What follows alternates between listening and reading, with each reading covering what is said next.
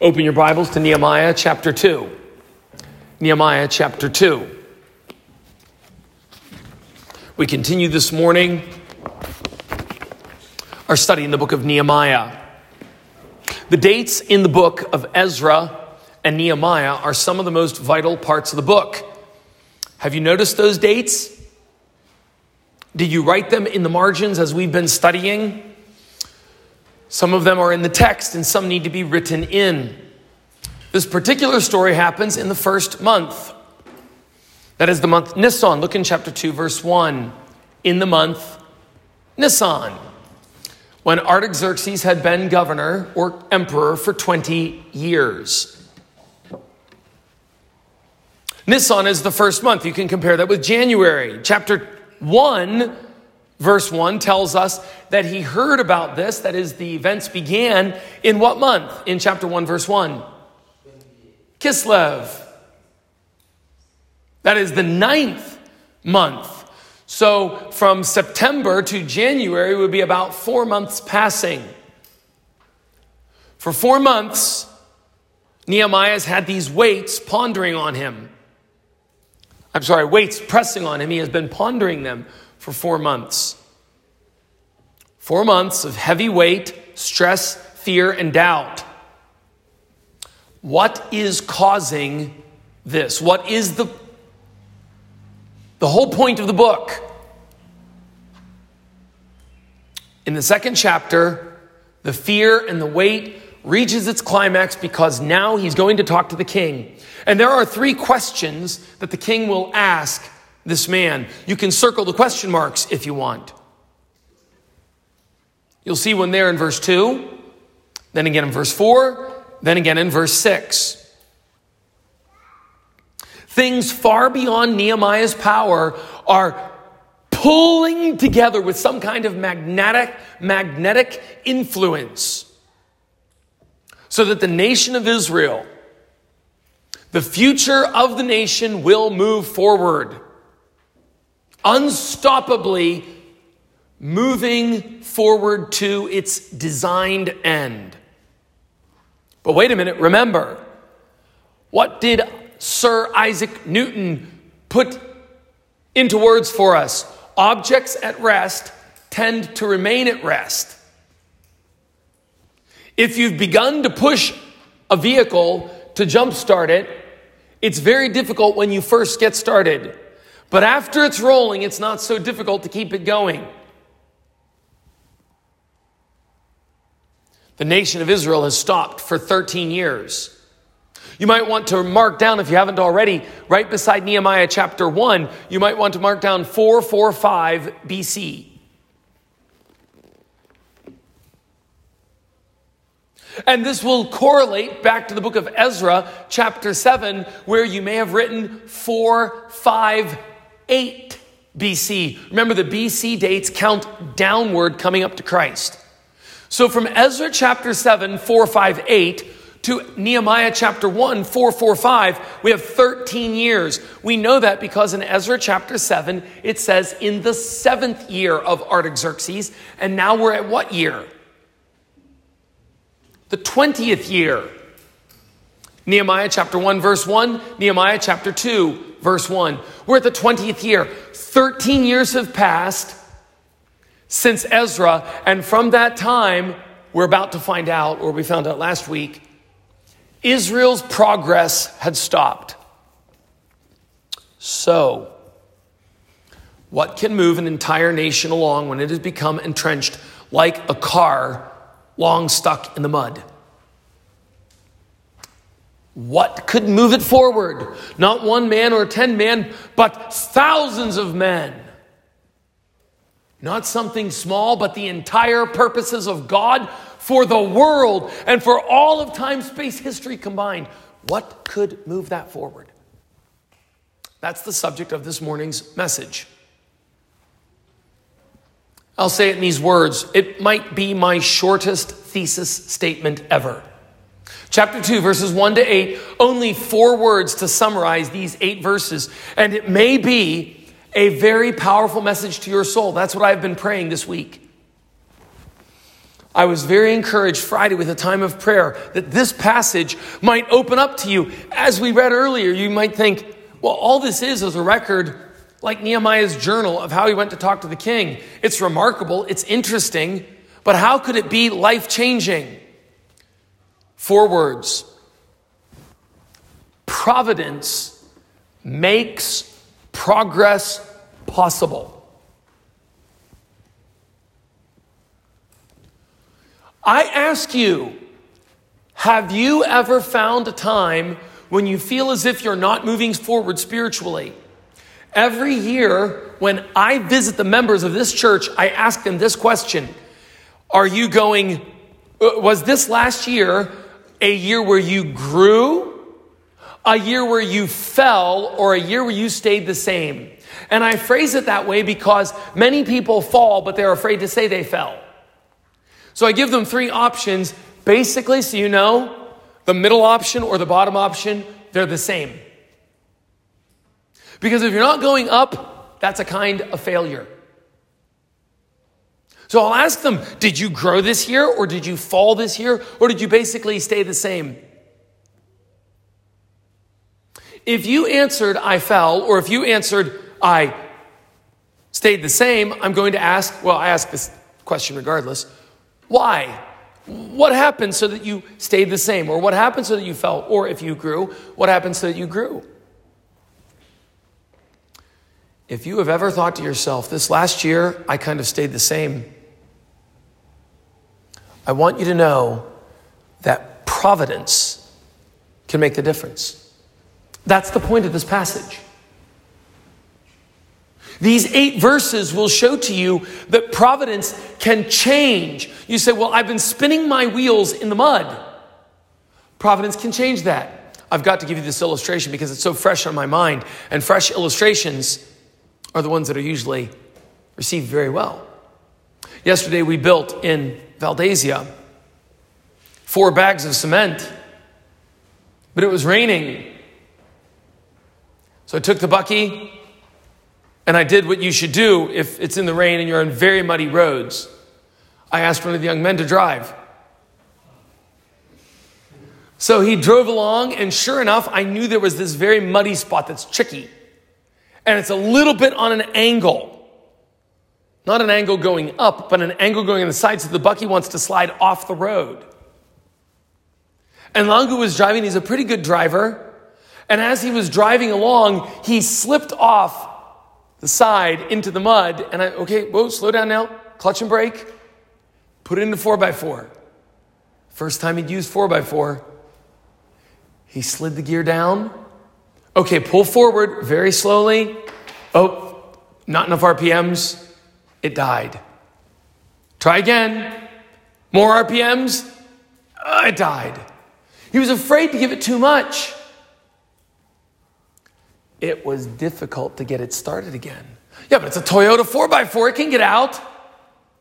It was difficult to get it started again. So, what did we do?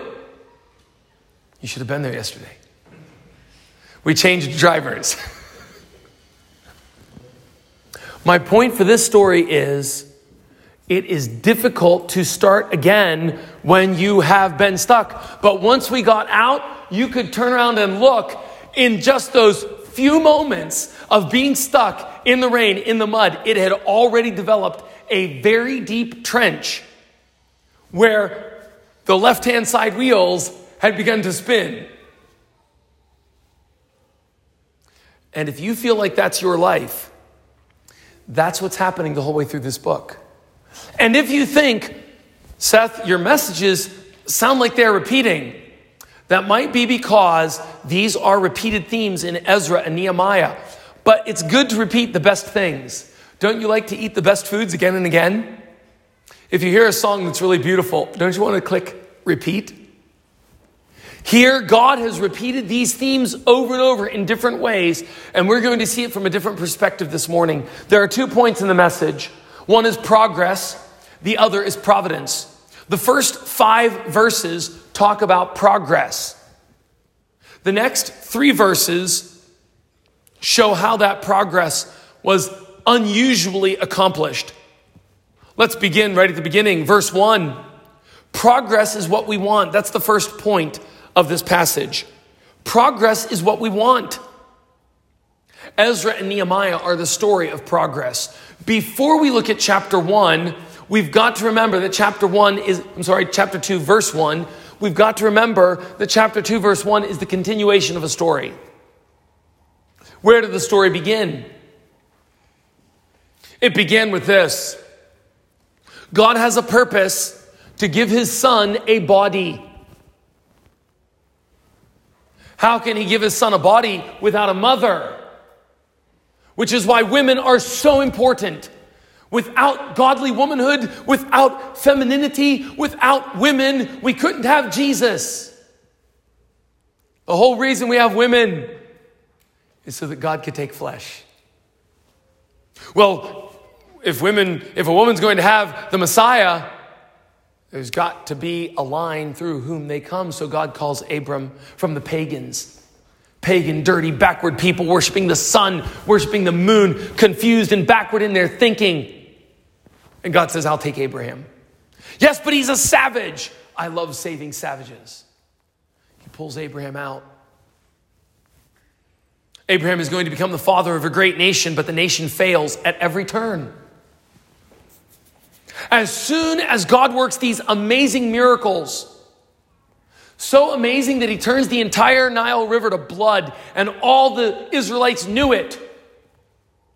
He does more when Pharaoh refuses to let the people go. Every single firstborn son and only the firstborn son dies at midnight or throughout the night.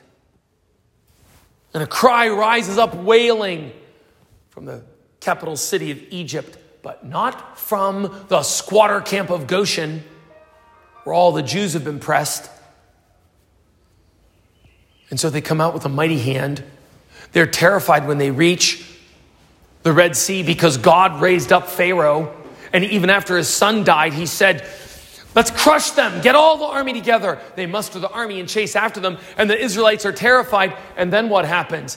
How could you be more amazed than to see an entire ocean, a sea, pressed back so that there are many meters of water standing up with an invisible wall of invisible glass holding them there? Could they see the sharks swimming as they walked through in the very first aquarium?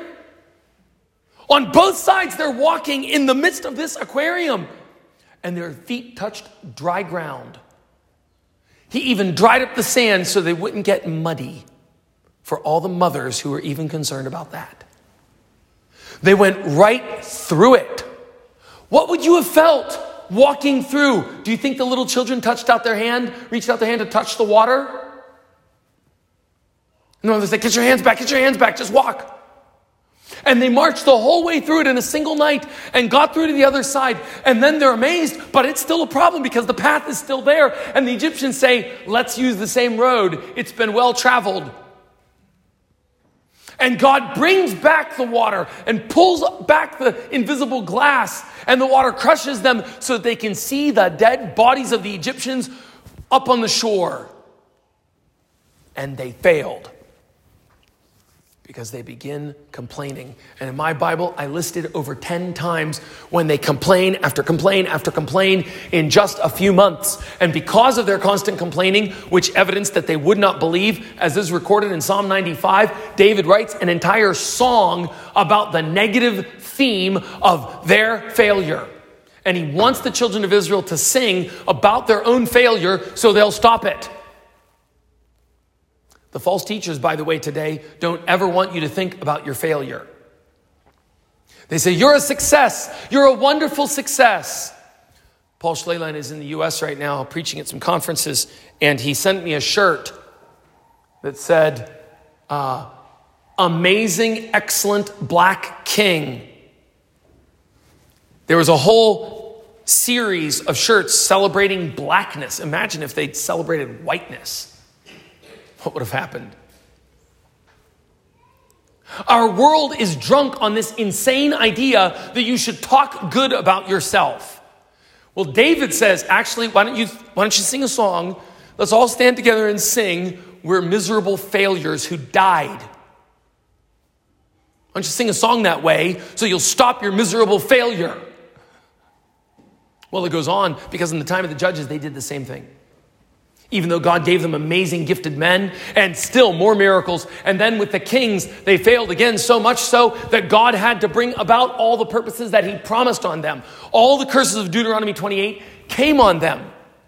And they were taken out of their land, just as He said, because God is a God who keeps His promises, even when the promises are negative.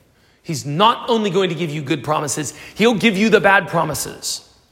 He will do exactly what he says. And if you go on your own way and play with him and toy with him like he's your puppy, he will give all the negative promises. You can only toy with him so long. And so what happens? In 586 BC, actually begins in 608 or 725 BC with the northern kingdom. Uh, chance after chance, God begins to deport the children of Israel, first under the um, Assyrians and then under the Babylonians, and now they've been for 70 years. But progress begins again in Ezra chapter 1 when God reaches out and touches Cyrus the king. And Zerubbabel, the godly man, stands up and says, I'll lead over 40,000 Jews back to Israel. And what do they do? When they just begin to build the foundation, they all weep and laugh and sing for joy just because they built the foundation of the temple. They don't have the walls. They don't have shops. They don't have streets. They don't have a society, but they got the foundation done. They give up. And for 20 years, they stop. Then they get back to work again. 16 years they stop. And then after four years, they finish the temple. And then they sing and rejoice again. But they're not done yet. The walls are still broken. The shops aren't built. The roads aren't done. There's no safety and security, but at least they're moving forward. Why are they rejoicing in Ezra chapter 6 when they finish building the temple? They're not done yet, not by a long shot. They've got a lot of work to do, but they're happy because they know we're back on the right road. Just like in C.S. Lewis's Chronicles of Narnia, three young travelers are going on an adventure. And so they get taken by giants. Oh no, what are they going to do? They're terrified. They run from the giants slip down and fall down a hole. And they say, What can we do down in this hole? And then one of them turns to the others and says, Well, at least we're back on the right track. We're finally obeying the signs that were given to us. That's exactly right.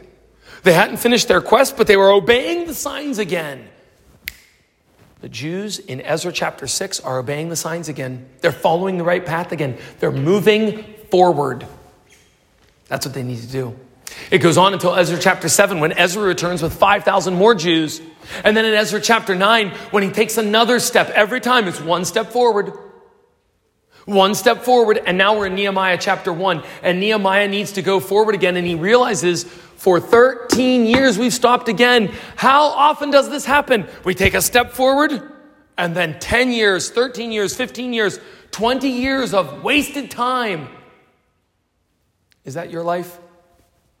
One step forward, two steps back, one step forward, wasted time again.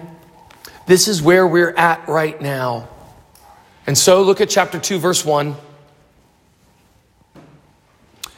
It came to pass in the month Nisan, the 20th year of Artaxerxes the king, that wine was before him, and I took up the wine and gave it to the king. I had not been previously sad in his presence. Why is he sad? They're not moving forward, they're stuck in the mud.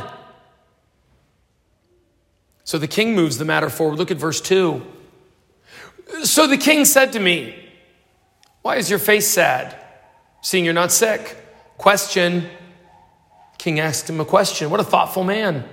The emperor of the largest empire in the world cares enough to ask you, What's the problem, man? Nehemiah is afraid to speak.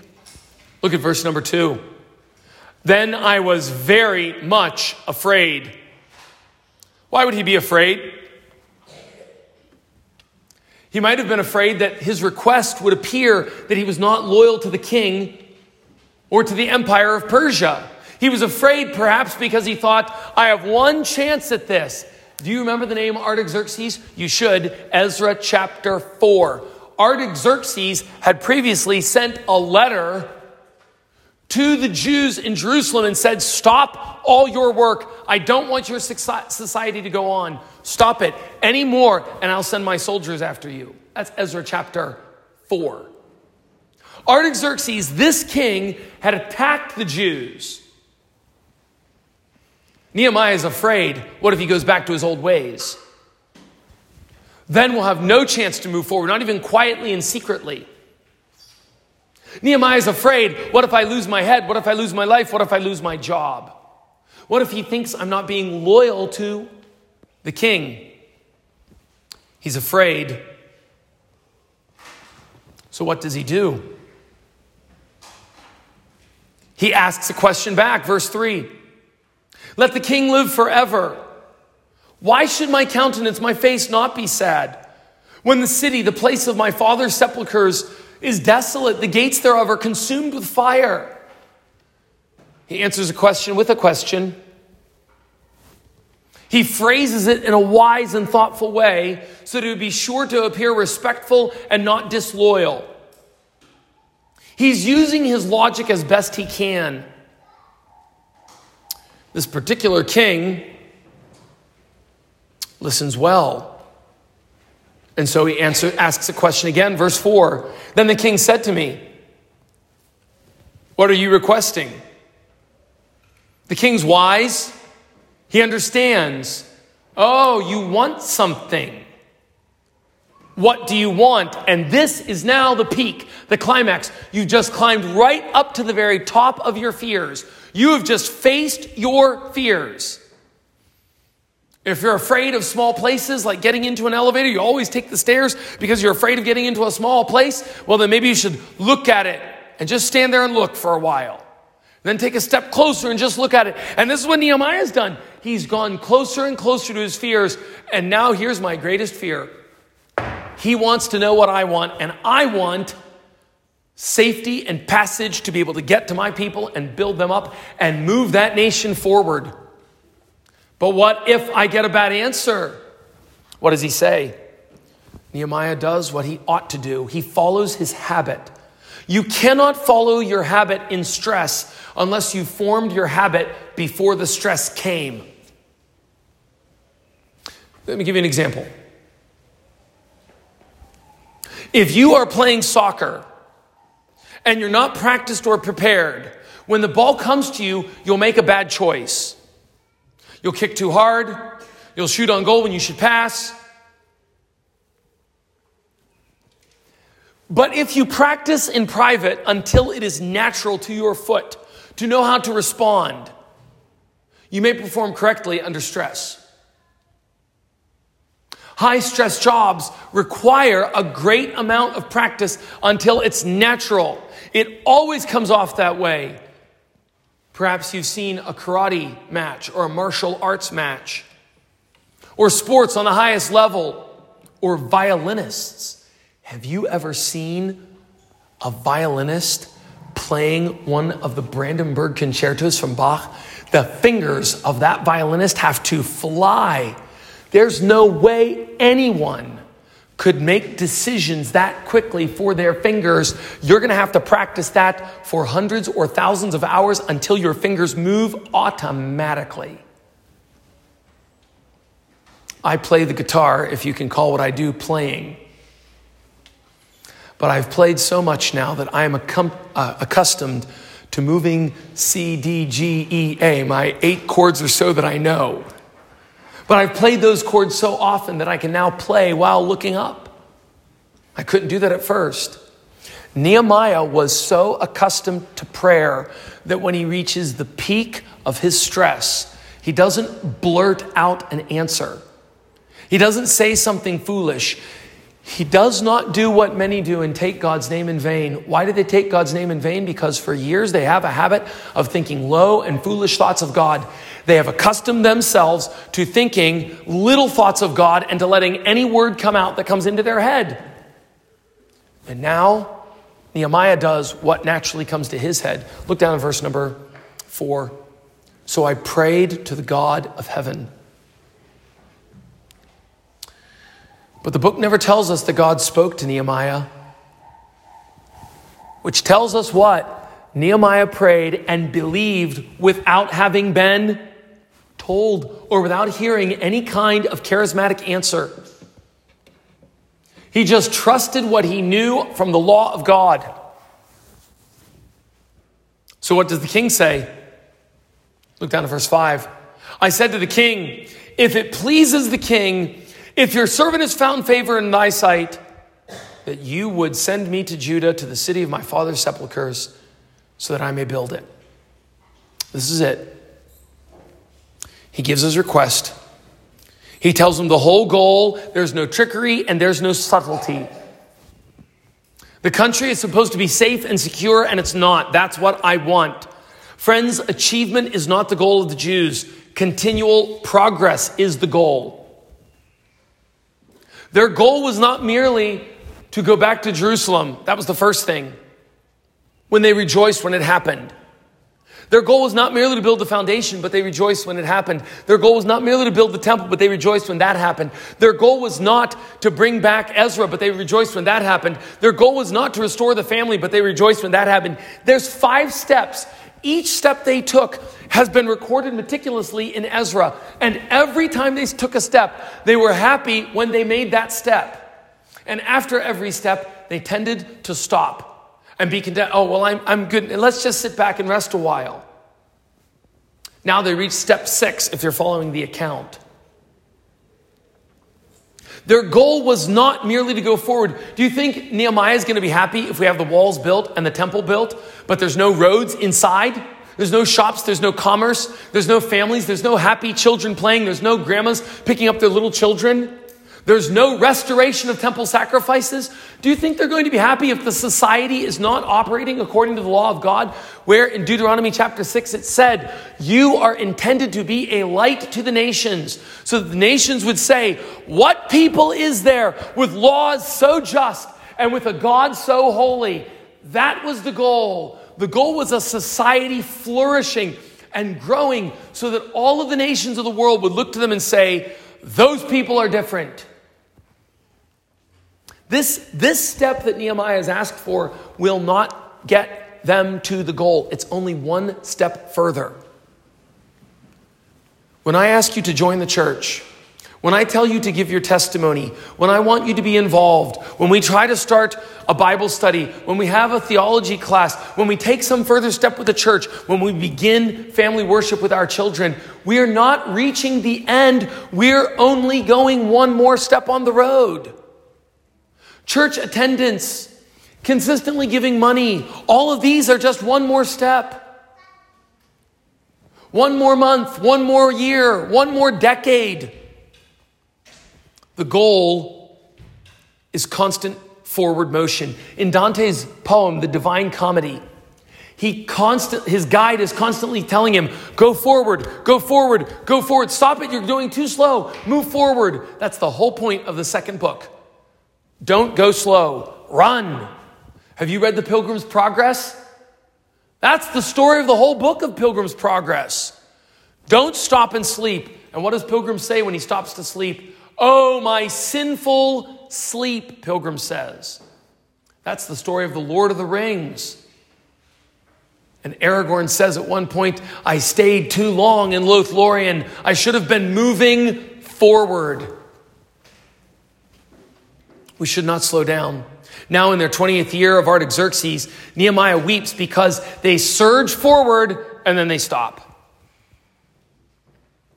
Have you ever tried to start moving again and then fallen back? And this is what they've done. Friends, I want to tell you that each new day requires another further step of faithfulness and commitment. Every day that you get up, you're going to have to go back and say, the step I can do today is to read my Bible, to memorize my verse. I can pray. Today, I can be faithful at work. Today, I can confess yesterday's sins. Today, I can lead my children by example. Today, I can read and pray with my family before I go to sleep. I've got to do that today. I've got to finish the day and get to the end, like Paul said as he's in prison. And I need to be able to say, For to me to live is Christ today. Today, I'm looking back over those 16 hours from the time I got up to now 10 o'clock when I'm going to bed, and I can look back and I can say, I stored that day away for eternity.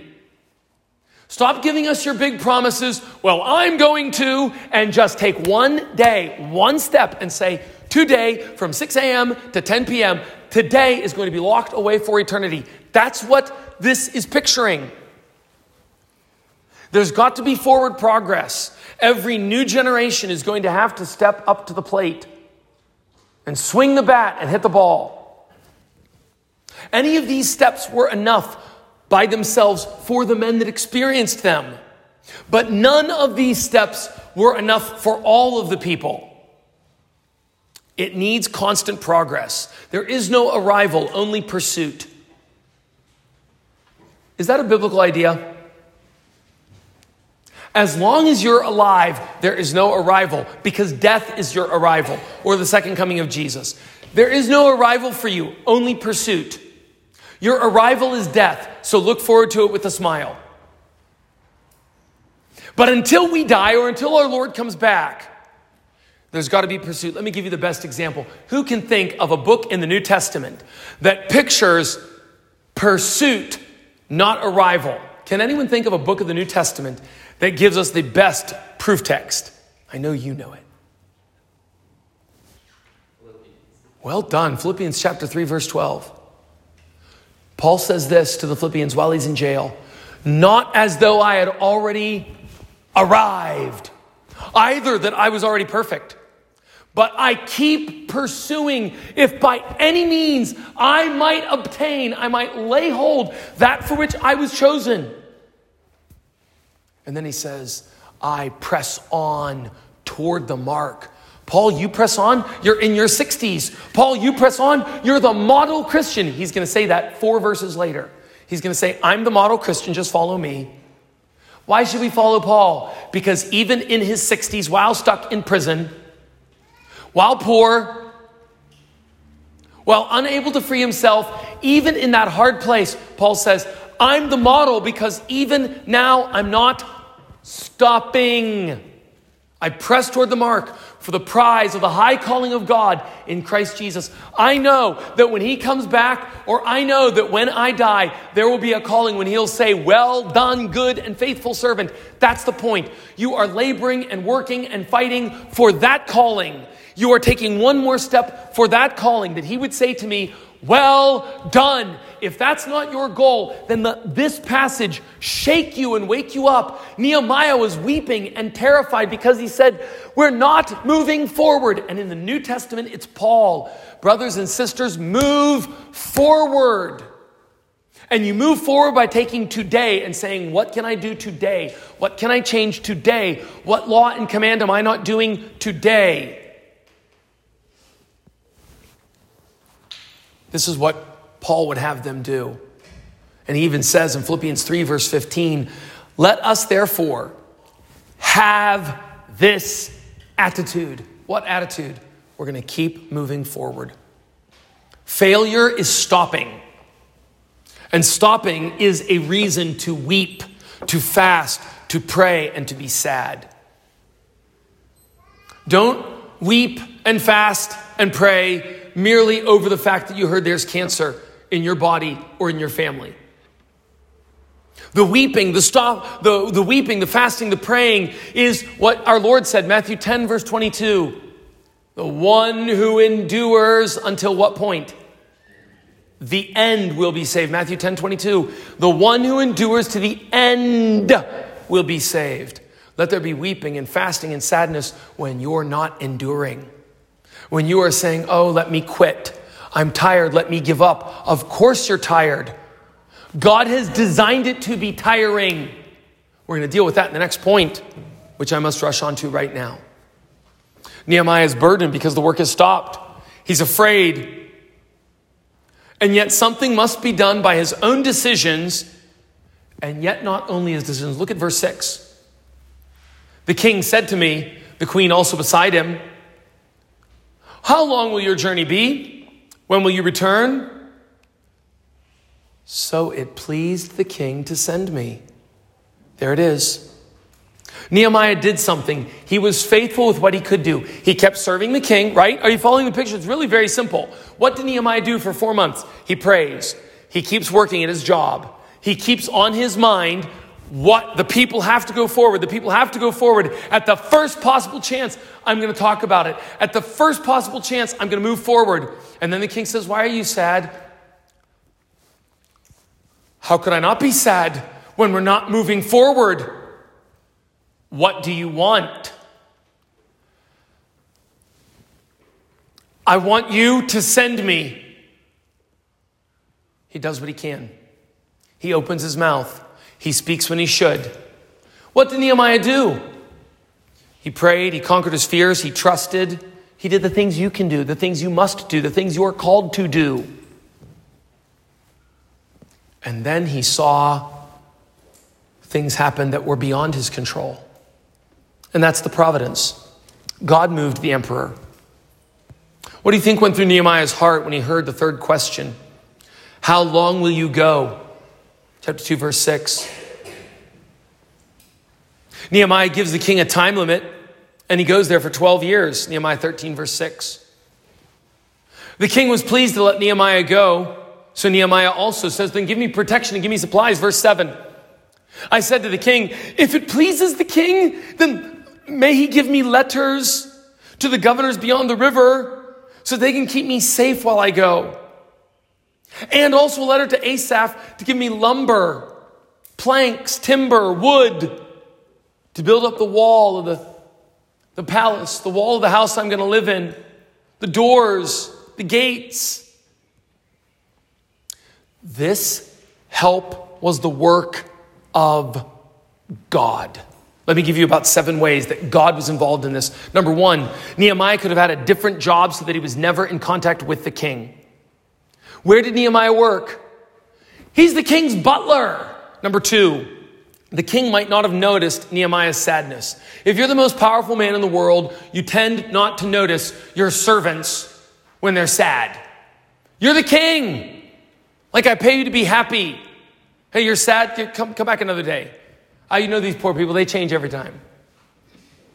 Number three, the king might have been angry at the request, as if Nehemiah were trying to betray Persia. Remember, the king was a pagan. History tells us that he killed his eldest brother and probably his second brother in order to become the king of Persia. He's a bad guy. Remember in Ezra chapter 4, he had already said, No, you Jews, stop it. It was irrational. He had a presupposition that biased him against Israel. He listened to fools. Well, why wouldn't he do the same thing again? Number four, the king might have thought Nehemiah was trying to betray Persia. That's it. I'm sorry, that's number three that I just read. Number four, the king might not have wanted to waste protection or supplies. Number five, the king had already opposed this work. Number six, the king had already spent money helping Ezra to return in Ezra chapter 7. But, number seven, 13 years later, the king is still willing to do it again. Now, here's where it gets amazing. This is the fifth time that God has reached his invisible hand into the heart of the emperor of the largest empire in the world. Cyrus, a hundred years earlier, had his heart twisted and turned and changed to give Israel what they needed. After Cyrus, 20 years later, came Darius, and Darius was going to say no, but God reached in and said, Say yes to them. Okay, I'll say yes. After Darius comes Ahasuerus, that's the king under Esther that maybe we'll go to next after we finish Nehemiah. Ahasuerus was going to say, destroy all of the Jews, but God reached his invisible hand into the king's heart and said, Why don't you save all of them? He twisted that king. Artaxerxes with Ezra, 20 years later, he reaches into Artaxerxes and turns him. 13 years later, the same king, he turns that king. Here's the point five times with four kings over a hundred years. God twisted them. God turned them. God changed them. God made them so they would think the right way. It is nothing with God to say, I can turn a king. If God can turn a king, why not your husband? If God can turn a king, why not your wife? Why not your child? Why not your father or your mother? If he can do that, what is it to him to answer prayers and say, I'm going to help you move forward? Why don't you pray like Nehemiah and make it your habit? And you might go on praying for four months not seeing an answer. And remember, Nehemiah did not have the New Testament, he had only the Torah. Some people think that Ezra wrote the books of 1st and 2nd Kings or 1st and 2nd Chronicles. What did Ezra have? Genesis, Exodus, Leviticus, Numbers, and Deuteronomy. I'm sorry, Nehemiah. Ezra and Nehemiah just had those five books. And with those five books, and without a church, and without fellow believers to strengthen him, they trusted in God and went on praying day after day, and week after week, and month after month. And God did amazing things as he had done four other times in their history. It was God who worked. And so that brings me to this God is the one who must bring about great help. But this help was not a miracle. Most of God's work is not done through miracles. Can you see a difference in these two things? Here's the first thing God pushing back the waters of the Red Sea and creating an invisible wall of glass on either side, his sucking out the water from the sand on, on, underneath and pushing it back inside those aquarium on either side. Can you see that miracle? And then this. Please send me back to Jerusalem. All right, how long do you want to go? Can you see a difference in those two? What's the difference? One is the quiet exertion of God's power, and one is the loud exertion of God's power.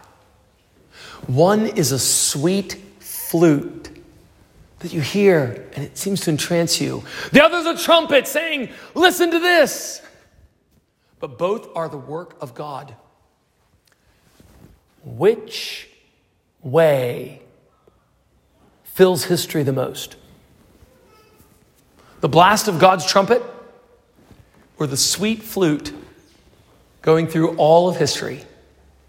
I think throughout history, God has done most of his work through quiet instances of providence. And do you see what happens? False believers, goats, don't like quiet movements of God's Spirit.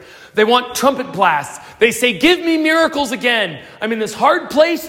Pour out on me the job that gets 30,000 Rand a month. Give me some amazing miracle. I'll only be happy with the miracle and I'm going to demand it. And if you don't give me that, I'll go to some other church that will promise me.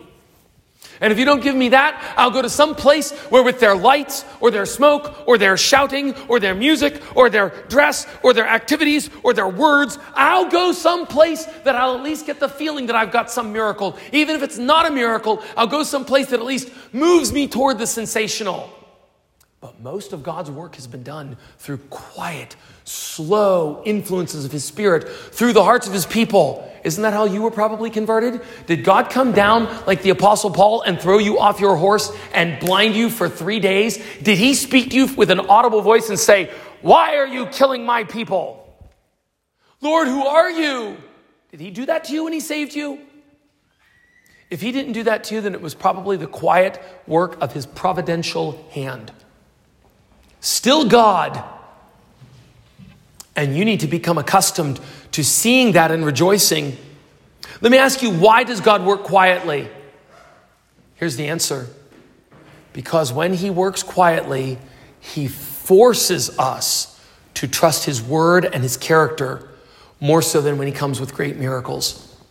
What does it take to trust God when He commands the sun to stand still in the sky? If you saw the sun standing still, would you, would you believe that God was at work? If you went to a funeral and you saw the dead man get out of the casket, would you believe God was at work? It doesn't take anything to believe with overwhelming power like that. When you see that amazing power, you know God is doing something. If you saw the miracles promised in the book of Revelation, What would it take to believe? If you saw the, the clouds pulling back and a white horse coming down, if you saw Jesus Christ himself, what would it take you to believe?